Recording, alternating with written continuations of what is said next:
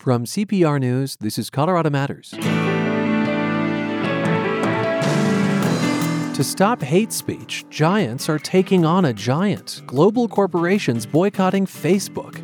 We'll hear from one Colorado company that joined early, the North Face. For us, it wasn't necessarily one specific post or one specific event that triggered that movement because we've been concerned about you know uh, misinformation and frankly hate speech not only on the overall platform but also within groups then a helmet debate rages in a youth sport that doesn't get as much attention as baseball or football.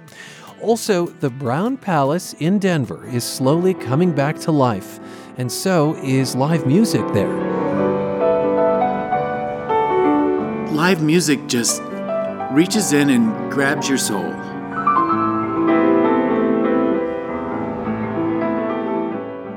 It's Colorado Matters from CPR News. I'm Ryan Warner, and we're going to start with a moment of joy. A few moments, really. This is an update to a story we brought you at the start of the COVID 19 shutdown. At the time, we'd run into a pianist for a famed Denver hotel. John A. Kite, and I have been at the Brown Palace Hotel for 33 years. I have the best job ever but he lost that job when the hotel closed its restaurants and then shut down altogether. Well, the Browns open again with its long tradition of afternoon tea and live piano music.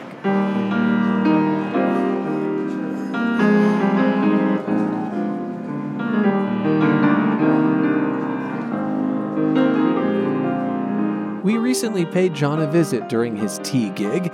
He'd had a few weeks to adjust to a new normal but his first day back was still fresh on his mind.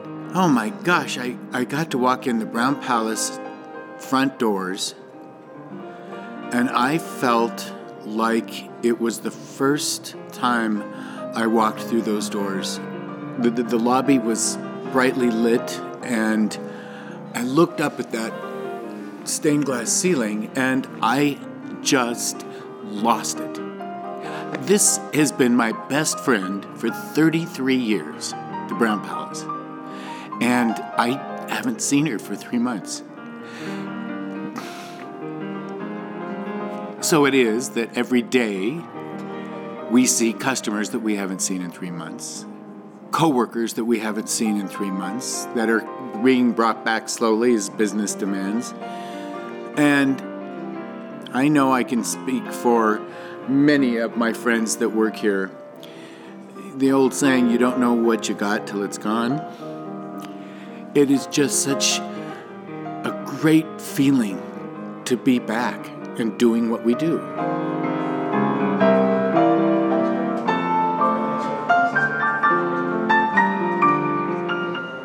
The day of our visit, we counted nine people at five tables, properly distanced from one another.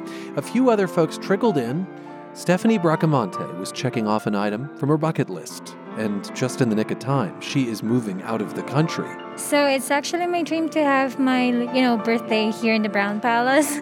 I worked here before and I've never done this before. So now that I'm actually leaving the country, I was sad when I heard it was closed. Like, oh my god, I was planning to go there on my birthday, but actually I am here, so I am happy.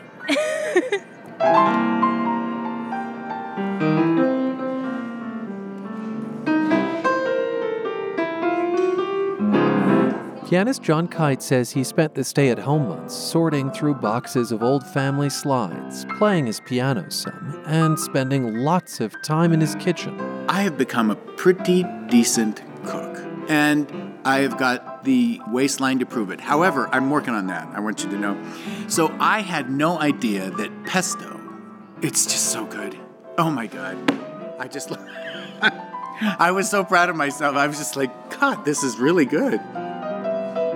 Now, back at the Keys, he says the gig doesn't feel quite like it used to. The crowds are smaller, group sing alongs at the hotel's Ship Tavern aren't really happening.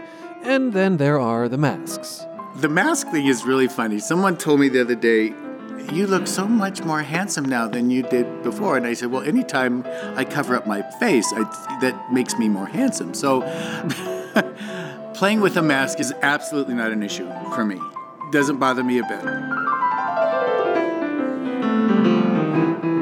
The thing that I hear the most often from our guests, whether they be regulars or whether they are people who just wandered in or they're actually staying here, I, this is what I hear the most. It's so good to hear live music.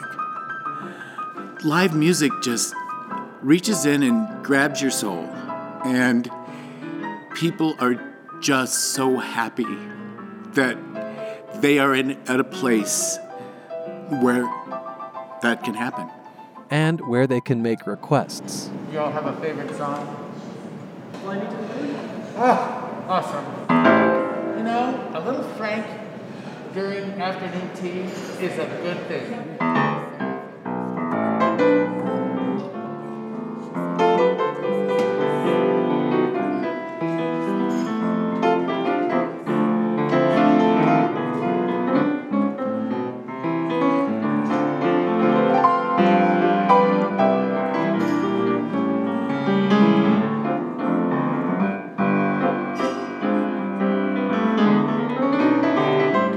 Walk up to the Brown Palace today, and you'll notice windows are boarded up, some busted, signs of the recent unrest in Denver. We asked Kite what he makes of the scene. Well, it's not the first time that's happened. And it's always heartbreaking when this best friend of mine is damaged. It hurts. And the people that did it, they don't know that they're not putting a rock through a window, they're putting a rock in my heart. You know, it I understand. I understand the anger. I understand that we are just a victim of the momentum. It, it was painful. But it is balanced out by how many joyous times the Brown Palace has been featured prominently in a celebratory mode. I will tell you this one of the most amazing sights I ever saw was when the Broncos won the Super Bowl one year. The parade came up 17th and hung a right and went down Broadway, right? And it was a sea of people. And the Broncos were in the buses and they were waving at everybody, and it was just you your question was how did it make me feel when I saw the glass? It made me as sad as I was happy that the Brown Palace was in those photos and in those video clips of the Broncos coming around that corner. There was the Brown Palace. When the Summit of the Eight happened many years ago, and the presidents from around the world came here to the Brown Palace. And when people were protesting, there was the Brown Palace. And anytime you see the parade of lights coming down around, there's the Brown Palace. And I can promise you, the Brown Palace will continue to be here for whatever comes down the road. Well, before we sauntered away from the Browns' breathtaking lobby, we asked John what song he chose to start with on that first day back. For years and years and years, Stardust kind of was my theme song. Stardust from 1927, written by Hoagy Carmichael. I would start every evening with Stardust, wherever I played. It never occurred to me that that would be a thing to remember, but I sat down at the piano and I was like, yeah, of course, I'm going to play Stardust.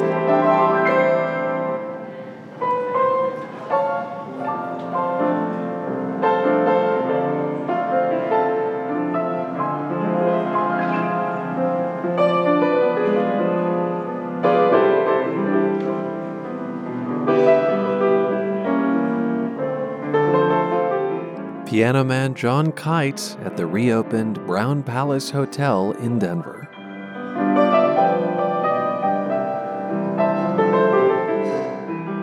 We'll be right back with a boycott in the billions.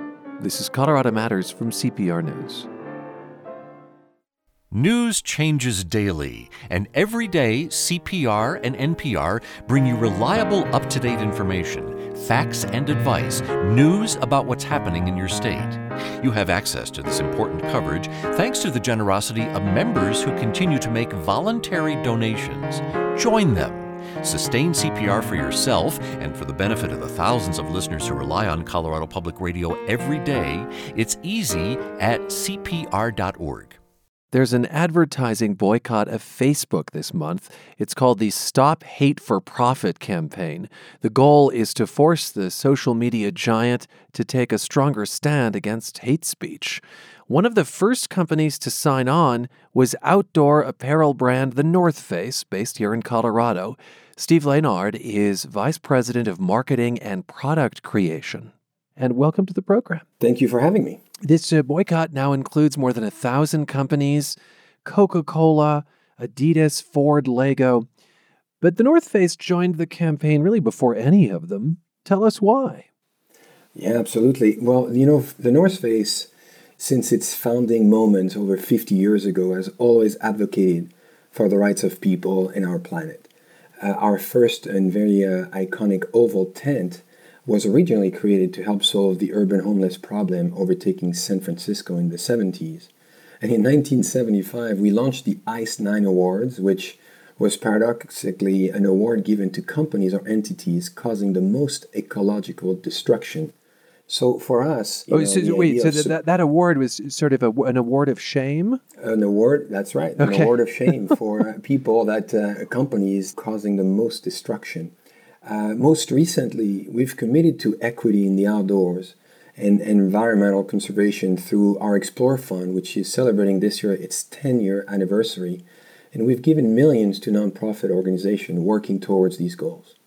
So for us, uh, you know, like when we saw this real cultural moment of pain that we're all experiencing, we took a really strong stance against racism and hate speech. And when we saw the NAACP's call to action to stop hate for profit, it was completely aligned with our values and our strategy. And that's why we, we were able to join the movement right away. You mentioned the NAACP, and they, along with the ADL, the Anti Defamation League, are really the nonprofits behind this campaign. And what do you hope it achieves?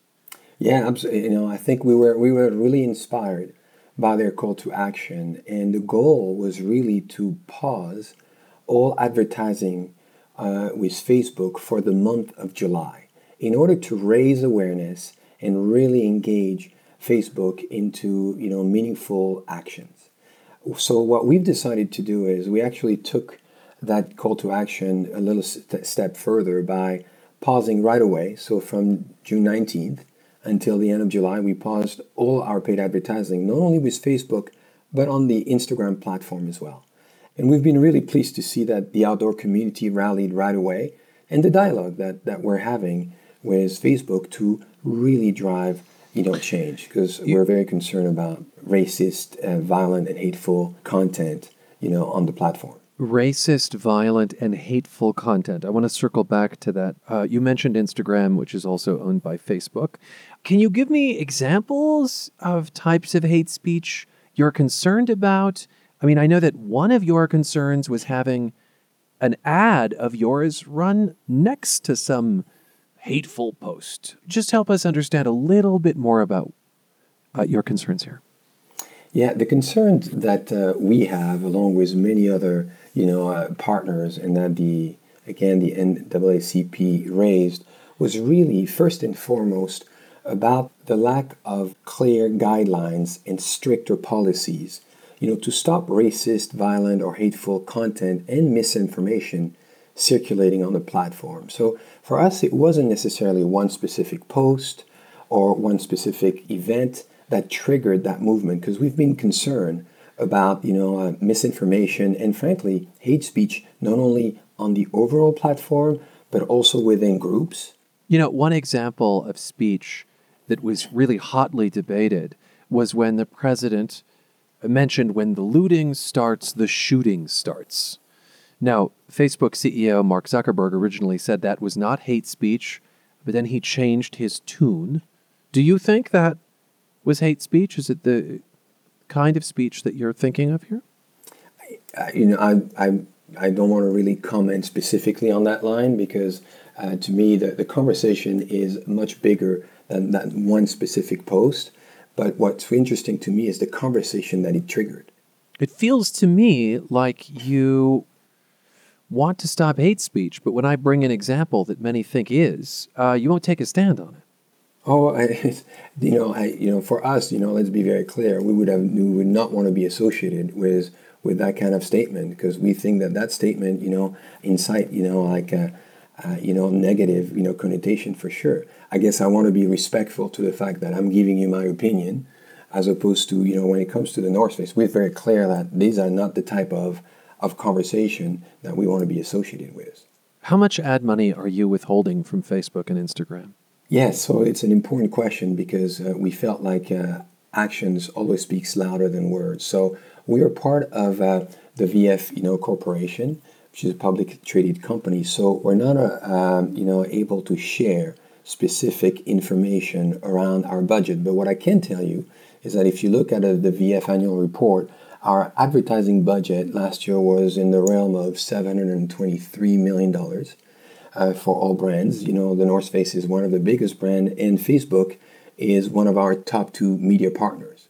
723 million, you say, is VF's entire ad budget, and uh, Facebook is one of the largest recipients of that. I'll say that VF also has brands like Vans and Dickies, Smartwool, JanSport. Is it that each brand is making an individual decision here? Like, I, I think some of the brands are on board with this boycott and some are not. Absolutely. Each brand, you know, um, is making their own decisions. You know, it's exciting to see brands, you know, continuing to join the movement. Uh, for instance, our sister, you know, brand Vans made a pretty strong statement in support uh, for the movement just, uh, you know, recently as well. Are they also redirecting their ad money? Absolutely. You mentioned that you're having conversations with Facebook. I'd like to know if, if you think the needle is moving, if you can imagine come the end of July that there's a point at which you actually don't go back to spending money with them. Yeah, I think so. What's been really exciting to see all these other brands who've been supporting the movement because it is a global movement. I think what's also been very positive is to see that Mark Zuckerberg and his leadership team are, you know, are being very vocal in addressing it. And you know, our Facebook team as well has been in contact with us, and we're, we're planning to meet with them to review our expectations and next steps as well. So dialogue is going to be is really important for us. We want to make sure that the dialogue leads into concrete actions and a roadmap of change, you know, to improve the platform because the stakes are too high. So that's the conversation that, that we're undertaking this month. And we will be reevaluating our strategy at the end of the month to decide what our next step will be for the Facebook platform. Are you worried about becoming the thought police not, not really, to be honest, because again, our, our strategy is, is simple. We just want to create an environment where we can support the community. We believe that exploration and, and outdoors is for everyone. And we believe that you can only enjoy the outdoors if you create a broader sense of community. And we spend so much time on social media uh, that, you know, social media and Facebook have to uphold stricter policies in general. You say it's simple, and yet determining what is hate speech and what is free speech is anything but simple. You know, that, that's totally a fair comment. If you think about, you know, like uh, one specific, uh, you know, tweet versus the conversation or the groups that we see on the Facebook platform, or the misinformation or false advertising that you can see on the platform, you realize that there's a there's a much broader perspective here that can uh, you know, lead to uh, you know much stricter rules. Well, Steve, thank you so much for being with us. Thank you for having me. Steve Lesnard is Vice President of Marketing and Product Creation for the North Face, which is based in Colorado. It was the first big name to join the Stop Hate for Profit boycott this month against Facebook. Racism led a Colorado pastor to move her family cross country for the second time in a year. Last fall, she was appointed to a Denver area church and excited about the future. But CPR's Haley Sanchez reports it hasn't been what she expected. The Reverend Akila Bixler is African American. She learned pretty quickly that Colorado is nothing like New York. My experience here in Colorado with with there being so much less diversity, I feel it and I feel racism. It's in the air that we breathe and it's in the water that we drink. The United Methodist Church appointed her to St. Andrew and Highlands Ranch. It's a predominantly affluent white suburb west of Denver. Reverend Akila felt like it was her calling from God, so she eagerly packed up her family and trekked across the country we arrived in New York City and we didn't have a car. So on our second day here, we actually went to a couple of different dealerships and we had an idea of the car that we wanted and we went to that dealership. Where a salesman said they didn't have what they were looking for. So he showed them something else a base model, no bells, no whistles. So I'm trying to get behind the wheel to drive it. The plastic encasing that goes underneath the steering wheel like fell down. Like it was like, okay, I think that we're going to go ahead and go. Go ahead and go to another dealership. But there, they waited for almost a half an hour before someone finally came out of the sales room to say, "Has anyone has anyone helped you?" It was just like this this idea of like, "Oh, okay, people of color, uh, yeah, they're not really serious," or I don't know. I don't know what they thought, but like that no one was there willing to help us. They bought a car at that dealership anyway. Looking back, Reverend Akila says she's not quite sure why they did, considering how they were treated. But that doesn't compare to how her kids have been treated. I have two children, and my children are biracial. And when they're in their classes, they are often like the only person um, of color. For them to be in these places and spaces and then trying to have to be the voices of like Latinx folks as well as like black folks in every single conversation was beyond exhausting. It was beyond exhausting for her kids to have friends who wouldn't acknowledge them at school. Her daughter would talk to one classmate on the school bus every day. And the second they got off that school bus, that other girl would not speak to our daughter. In the case of our son, he had a really good friend that we often ran into him in the neighborhood when my son and my spouse went to the school. This child who went out of his way to like say hello to us when like his grown-ups weren't around. But when his grown-ups were there and my child said hello to him, he didn't respond he acted like he didn't know who our child was. It took her several months to accept that she and her family were the targets of racism. I finally decided to stop pretending it away and to stop acting like it's not like an individual person that's just being rude that particular day. She confided in the Reverend Valerie L. Jackson, who was also a black clergy member in Denver. I witnessed Akila's anguish over this. She was excited for her gifts and her graces to be seen, acknowledged, and embraced. So it's been a huge disappointment for her to come to the realization that this is not the time for her to be here. It's a really bittersweet thing. We don't have to live like this. And so enough is enough. And that it was a great experience. It was a great adventure. We learned a lot. Reverend Akila didn't renew her appointment in Colorado. She returns to New York to do ministry work, but not with a specific congregation. I'm Haley Sanchez, CPR News.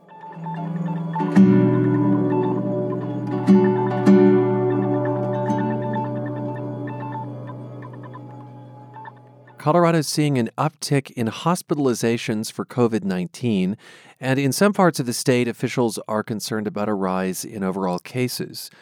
Statewide, the percentage of people testing positive for the virus has also inched up, but it's relatively stable if you consider what's happening in other states. CPR's Andrea Dukakis is back with an update. Hi, Andrea. Hey, Ryan. And let's start with the statewide numbers. What do you see happening right now? One key thing we look at is the percentage of people testing positive for COVID out of all of the tests being done. In Colorado, the latest numbers show about 4% are coming back positive. That's been creeping up a bit this month, but not by a huge amount. In Arizona, which is a hotspot, about 27%, so more than a quarter of all tests are positive. Hmm. And that's about where Colorado was back in April. When it comes to hospitalizations, though, there's been a pretty big jump in just the last week, about 28%. Wow. I sh- yeah, so I should say more hospitals are now reporting their numbers, but it's not nearly enough to account for this spike. So that's a concerning number that we'll keep watching. Indeed. Where are some of the pockets in the state, you know, that are dealing with more cases? One is El Paso County, where health officials like Kimberly Pattison are watching the numbers closely. Throughout the past couple of weeks, we have seen a steady increase in the number of cases that have been reported to us. So, what that means is that we are in a time of moderate to high risk of transmission, just based on the number of individuals that we have who are ill in our community. Pattison attributes the rising cases to people returning to their normal activities, shopping, going to the office, seeing friends. But one thing that makes this a bit less worrisome, she says, is the folks getting sick are younger and aren't getting as sick. Our average age of our cases has been decreasing. I think right now around 20% of our cases that have been reported in the past week were coming from the 20 to 29 age range. And then probably our second highest age range is 30 to 39. So we're seeing a younger group of individuals who are becoming infected with COVID 19 and a lower proportion of cases who are severely ill.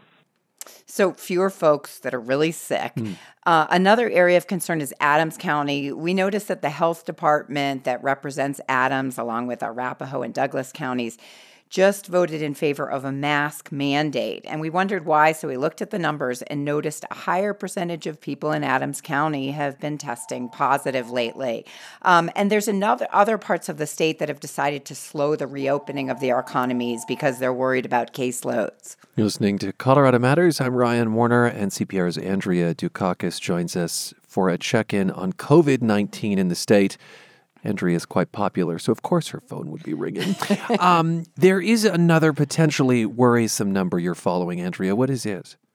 Uh, this is the R naught value. The governor talks a lot about this, and it's important when you track a virus. It sounds complicated, but it really isn't. The R naught is the average number of other people one person with COVID 19 infects. Hmm. So if a state's R naught value is around one, each infected person is giving the virus to one other person.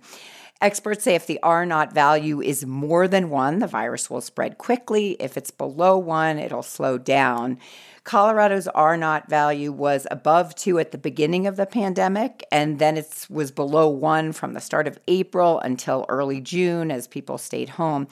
Since then, it's crept up to very slightly above one. The key now is that it doesn't continue to creep up because, again, that would mean more people will get infected. We want to keep it below one. Right. Uh, w- when the state started opening for business again, wasn't some of this uptick expected? Definitely. And there's this delicate balancing act the state has to do. The key is to keep the numbers from increasing too much, but understanding some increase is inevitable. Also, with the summer tourist season, you have to be worried about visitors bringing the virus into the state from other places. Right. Part of the state's goal has been uh, not just to manage how many people get the disease, but how many people get it at once and whether there's room for you at the hospital. We have to keep exactly. that in mind. One thing that's clear is there's been rising demand for tests at Denver's Pepsi Center in the last couple of weeks. Uh, demand's been so high at the Pepsi Center that they had to put a limit on the amount of daily tests. And I think anecdotally, Andrea, we've heard other testing sites in the state are also seeing more demand. What's happening? The Pepsi Center site does a quarter, over a quarter of all of Colorado's COVID tests. So it's a critical part of the state's effort to track and stop the virus. I talked to Kelly Christensen. She's spokeswoman for the Denver Department of Public Safety, Safety, and she's part of the group that oversees the Pepsi Center testing. She said the increase in people wanting to be tested this week in particular probably had something to do with pent up demand because the site was closed over the holiday weekend. But there are other factors too. Nationally, we're hearing that COVID is increasing and that might be making people feel concerned. The other thing we thought might be happening is people might have believed that they were exposed over the weekend and wanted to get a test when we opened on Tuesday. She says the Pepsi Center got to the point where they were averaging about 900 tests a day, and more recently, they tested more than 2,000 in one day. Uh, the lab that processes the tests has been overwhelmed. The turnaround time to get results used to be three or four days, then it grew to eight days. Uh, so now the Pepsi Center is limiting its numbers to 2,000 tests a day. Again, this is completely anecdotal, Andrea, but I've had several friends who've gone to get tested because they are, for the first time, going to see some of their family members and they want to make sure that they come up negative before they do that. I don't know if you've heard something similar. Sure, and and they're waiting a long time to find out the results in many cases, and that's yeah. a problem. Thanks so much, Andrea. Thank you. CPR's Andrea Dukakis, who had help from CPR's Chuck Murphy, number cruncher extraordinaire. Still to come, a helmet debate raging in girls lacrosse. I'm Ryan Warner. You're with CPR News. CPR's photojournalists have received awards for the work they do every day, giving visual context for vital stories. Hart Van Denburg from CPR News. In some ways, you have the luxury to think about how to cover a story in a thoughtful way. And Kevin Beaty from Denverite. My job is to make art for news, and it's awesome. Look for award winning photojournalism from Colorado Public Radio at denverite.com and cpr.org. In youth lacrosse, boys are required to wear helmets, girls are not, a subject that's been debated for years among coaches, parents, and players. Here's Megan Zeman, who runs lacrosse organizations in Metro Denver. She's also operations manager for the University of Denver women's team.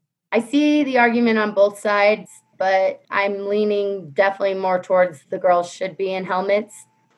I think that our game has progressed and we will be kidding ourselves if they're not in some sort of headgear in the future. Zeman thinks back to playing lacrosse when she was a teenager.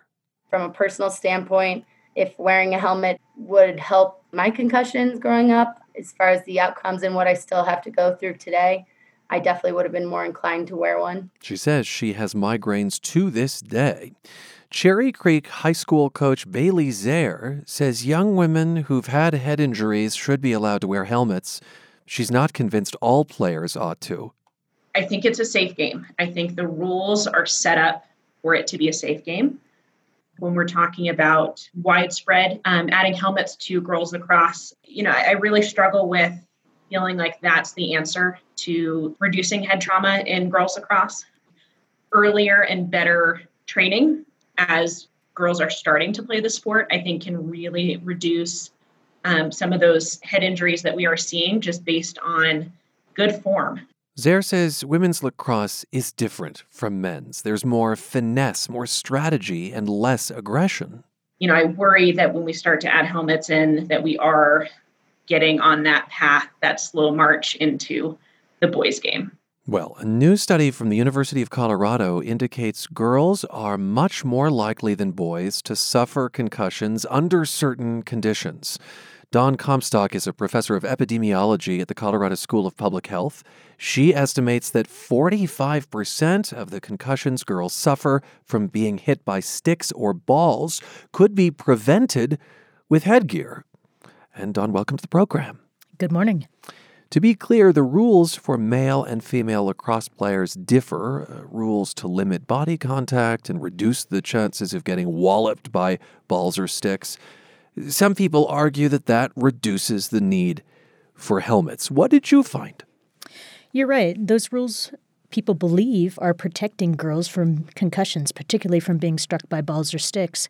But when we actually looked at high school athletes playing lacrosse from the 2008 9 academic year through the 2018 19 academic year, we found the concussion rates in girls and boys were remarkably similar.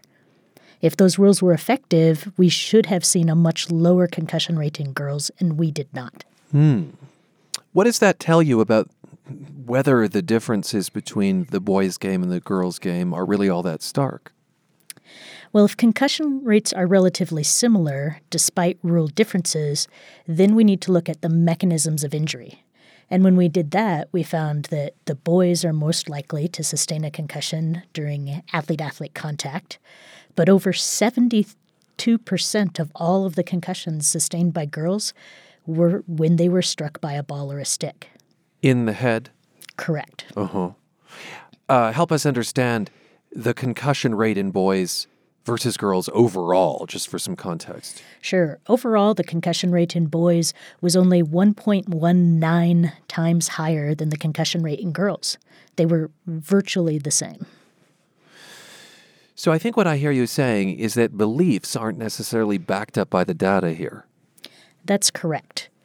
What our data clearly shows is that concussions are a problem in the girls' game.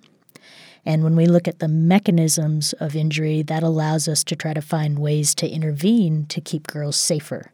And our findings regarding girls sustaining injuries from being struck in the head by the stick or the ball clearly demonstrates that a helmet would have been effective in preventing most of those concussions. I'm curious what gear female players do have to wear. It's not that they have no protection. That's true. Uh, Originally, girls were allowed to wear soft headgear, but it really wasn't defined. They could use a variety of things from like soccer headbands to rugby scrum caps. And then in 2015, standards would put out for a new female lacrosse headgear. It's basically a flexible headgear. And that came on the market in 2016.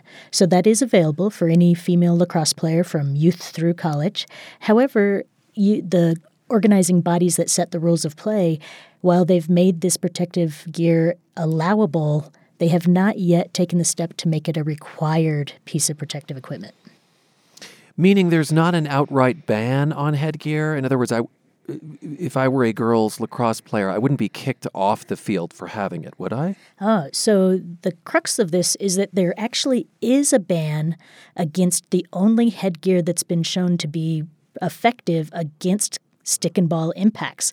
And that's the hardshell helmet with a full face mask that's actually required in the men's game. All boys lacrosse players in the United States are required to wear this helmet to prevent head injury, specifically concussions, because it's been proven to be effective, and yet the girls are not allowed to wear that head veil, headgear, that same helmet. They are restricted from using that head helmet. In 2015, I know that Florida mandated headgear for female high school lacrosse players, and a study after that said it might have actually caused more concussions and other injuries. What, what, what was going on there? Yeah, that's an interesting study. It's it's relatively small and relatively short, and it's difficult to actually evaluate because, uh, as I just said, the flexible headgear that's allowed in the female game wasn't even on the market until 2016. So before that, girls were allowed to wear a, variety of different things. And frankly, our research shows that not very many high school girls are wearing anything when they play. It's it's difficult. Uh, any study needs to be replicated and confirmed in other populations, and work is being done right now to try to see if the current flexible headgear that's allowed in the women's game is effective. If it is, great. Then governing bodies need to make it mandatory. If it's not, well, then we need to re examine why girls are restricted from using the same helmet that's required of boys. Isn't one argument, though, that the boys' equipment is like too heavy for female players? that's that's kind of a silly argument, isn't it? Because uh, while as a as a group males tend to be bigger and stronger, you can always find a smaller boy playing uh, a boy playing lacrosse that's smaller than many of the girls on the girls' team. Uh, it's so individualized, and obviously the hardshell helmet with a full face mask it must not be too heavy to play in. It must not restrict vision too much. It must not inhibit performance too much because the boys are wearing it just fine and playing the game. So it's kind of silly to think that the helmet would act any differently sitting on a girl's head compared to a boy's head. Dawn, I'm not sure this is a question for a professor of epidemiology, but I just I feel like I have to ask it. it is there a subtle or even not so subtle sexism here? Well, it is a it is an interesting question. The girls and boys lacrosse do play by different rules, and the rules established for girls lacrosse were specifically uh, established to make it a, a less violent game. The boys' game is a full contact game. The girls' game is not a full contact game. So if you go back to the origins of those rule differences, you can see that there was perhaps an effort to be more protective of those girls' players, to have them play a slightly different game by slightly different rules. Mm. And I think it's the carryover of some of that historical attempt to protect girls that maybe providing this misguided belief that they should not be wearing protective equipment like the boys. I, I do think one thing we haven't addressed is the concern that if you make girl girls and women's lacrosse players uh, wear a helmet, that that has a ratcheting up effect or, or that maybe someone in a helmet is sort of more emboldened to take a hit or give a hit? Is is there evidence to say that's true? So intuitively that, that you can kind of understand that argument right? yeah, yeah. Um, it's really called the gladiator effect. Okay. And, you know that when you put people on in a protective equipment they'll play with wild abandon and play much more aggressively. Um, i can't find any scientific literature to back that up. And more importantly, particularly at the youth and high school level and the collegiate level, um, there are rules of play. There are officials to enforce those rules. There are coaches to coach those rules. So no female lacrosse player can play more aggressively than allowed by the rules unless those coaches, officials, and their parents at the high school and youth level allow them to. So the game can't get out of control unless the governing bodies allow it to get out of control. The other argument against that is um, boys also should have been expected to play with much more abandon when the helmet was introduced to their game. And obviously, they did not do so to the uh, extent that it was detrimental to their health, or they would not still be required to wear that helmet. I just want to underscore before we go the importance of reducing concussions in young people. I mean, this has a lifetime effect. Absolutely. Over the last decade or so, we have become acutely aware of both the short and long term potential negative health effects associated with concussions. And uh, playing sports, it's a wonderful way for, for our youth to get physical activity as part of their daily lifestyle, as well as all of the social skills they gain through sports. But is playing any sport worth endangering their long term health? I want to see more kids play sports. I just want to see them play sports safely. Dawn Comstock, professor of epidemiology at the Colorado School of Public Health and lead author of a study that looked at concussion rates among female lacrosse players, published in the journal Injury Epidemiology.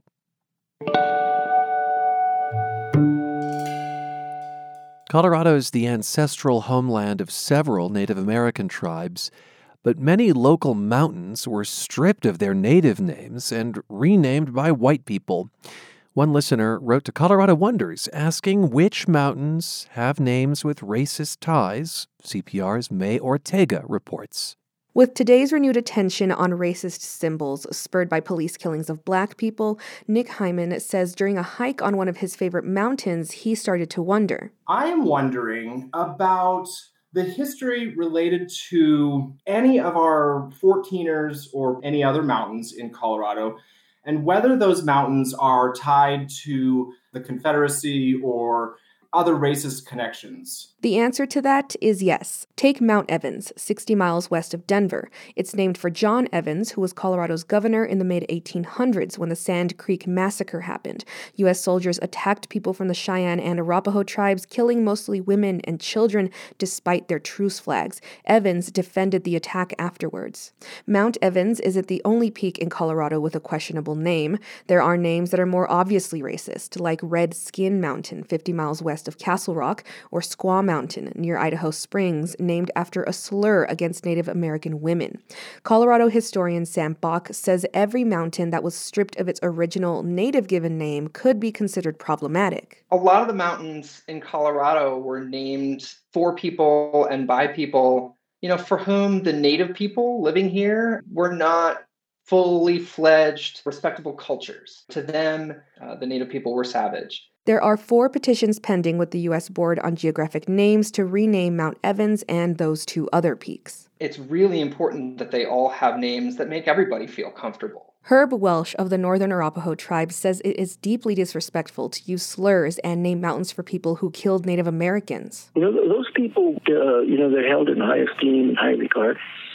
But from a Native viewpoint, they're criminals. You know, they committed atrocities against our people. Welsh says if there's to be healing from the country's racist past, renaming monuments, both natural and man made, is one place to start. Change has to come, and we have to make it happen now. It has to happen. We cannot go on like this. So we have to change the small things. We have to start small.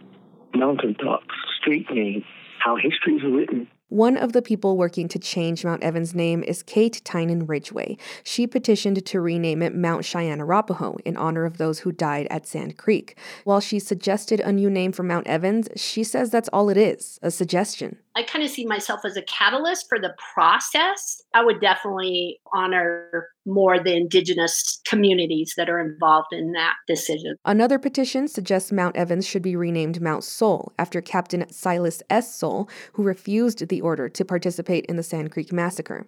A petition to rename Squaw Mountain suggests the name Mount Mistansta after a female Cheyenne leader who facilitated trade in Colorado. And a petition to rename Redskin Mountain suggests the name Mount Jerome after Irene Jerome Hood, a white woman who photographed the Front Range in the late 19th century. Fred Mosqueda is a member of the Arapaho Nation. These names have long been an issue for Native Americans, and he says the Black Lives Matter movement, fueled by the police killings of several black people, has breathed new life into the conversation. I'm glad that this new resurgence of, of bringing things out, that's a good, but it's terrible that it took something like this for it to happen. Mosqueda lives in Oklahoma, but he says he and others in his tribe still see Colorado as their ancestral homeland, and having racist names on its map is distressing. And and that's not what we want people to see when they when they look at a beautiful landscape to, to be reminded of, of the bad way of looking at a person. He says he and a friend who's with the Cheyenne Nation came up with their own suggestion for a new name for Mount Evans. We kind of kicked around names and then we came up with Blue Sky because the Arapahoes were known as the Blue Sky people. The Cheyennes also have a annual ceremony that they do that is for renewal of life, and it is called Blue Sky. The U.S. Board on Geographic Names has had these petitions on hold because Colorado has lacked its own board on geographic names ever since its longtime leader retired in 2016.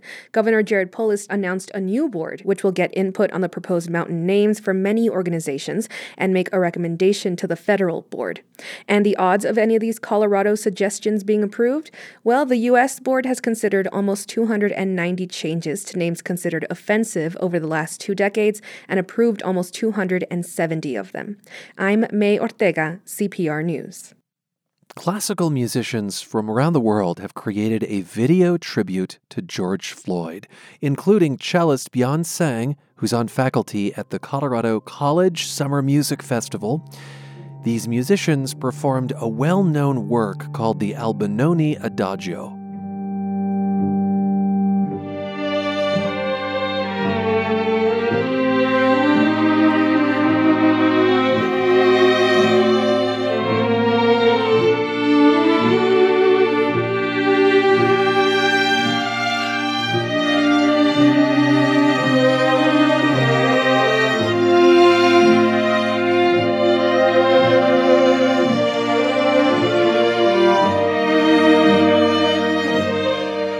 Some background in 1992, a cellist in Sarajevo played the piece daily for 22 days to commemorate 22 civilians killed when an artillery shell exploded in front of a bakery. For the tribute to George Floyd, the musicians, most of whom are black, performed the adagio in a video edited to 8 minutes 46 seconds, the length of time Floyd was pinned to the ground by Minneapolis police.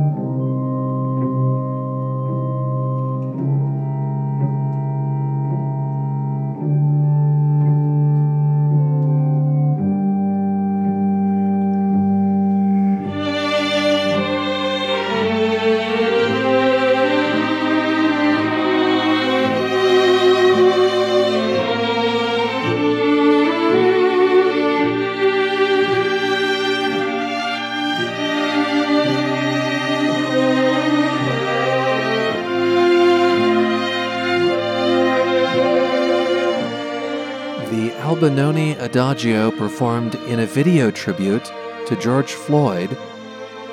It includes a member of the Colorado College Summer Music Festival, Bion Tsang, who's on faculty there. I'm Ryan Warner. That's Colorado Matters for today. Thanks for spending time with us. at CPR News.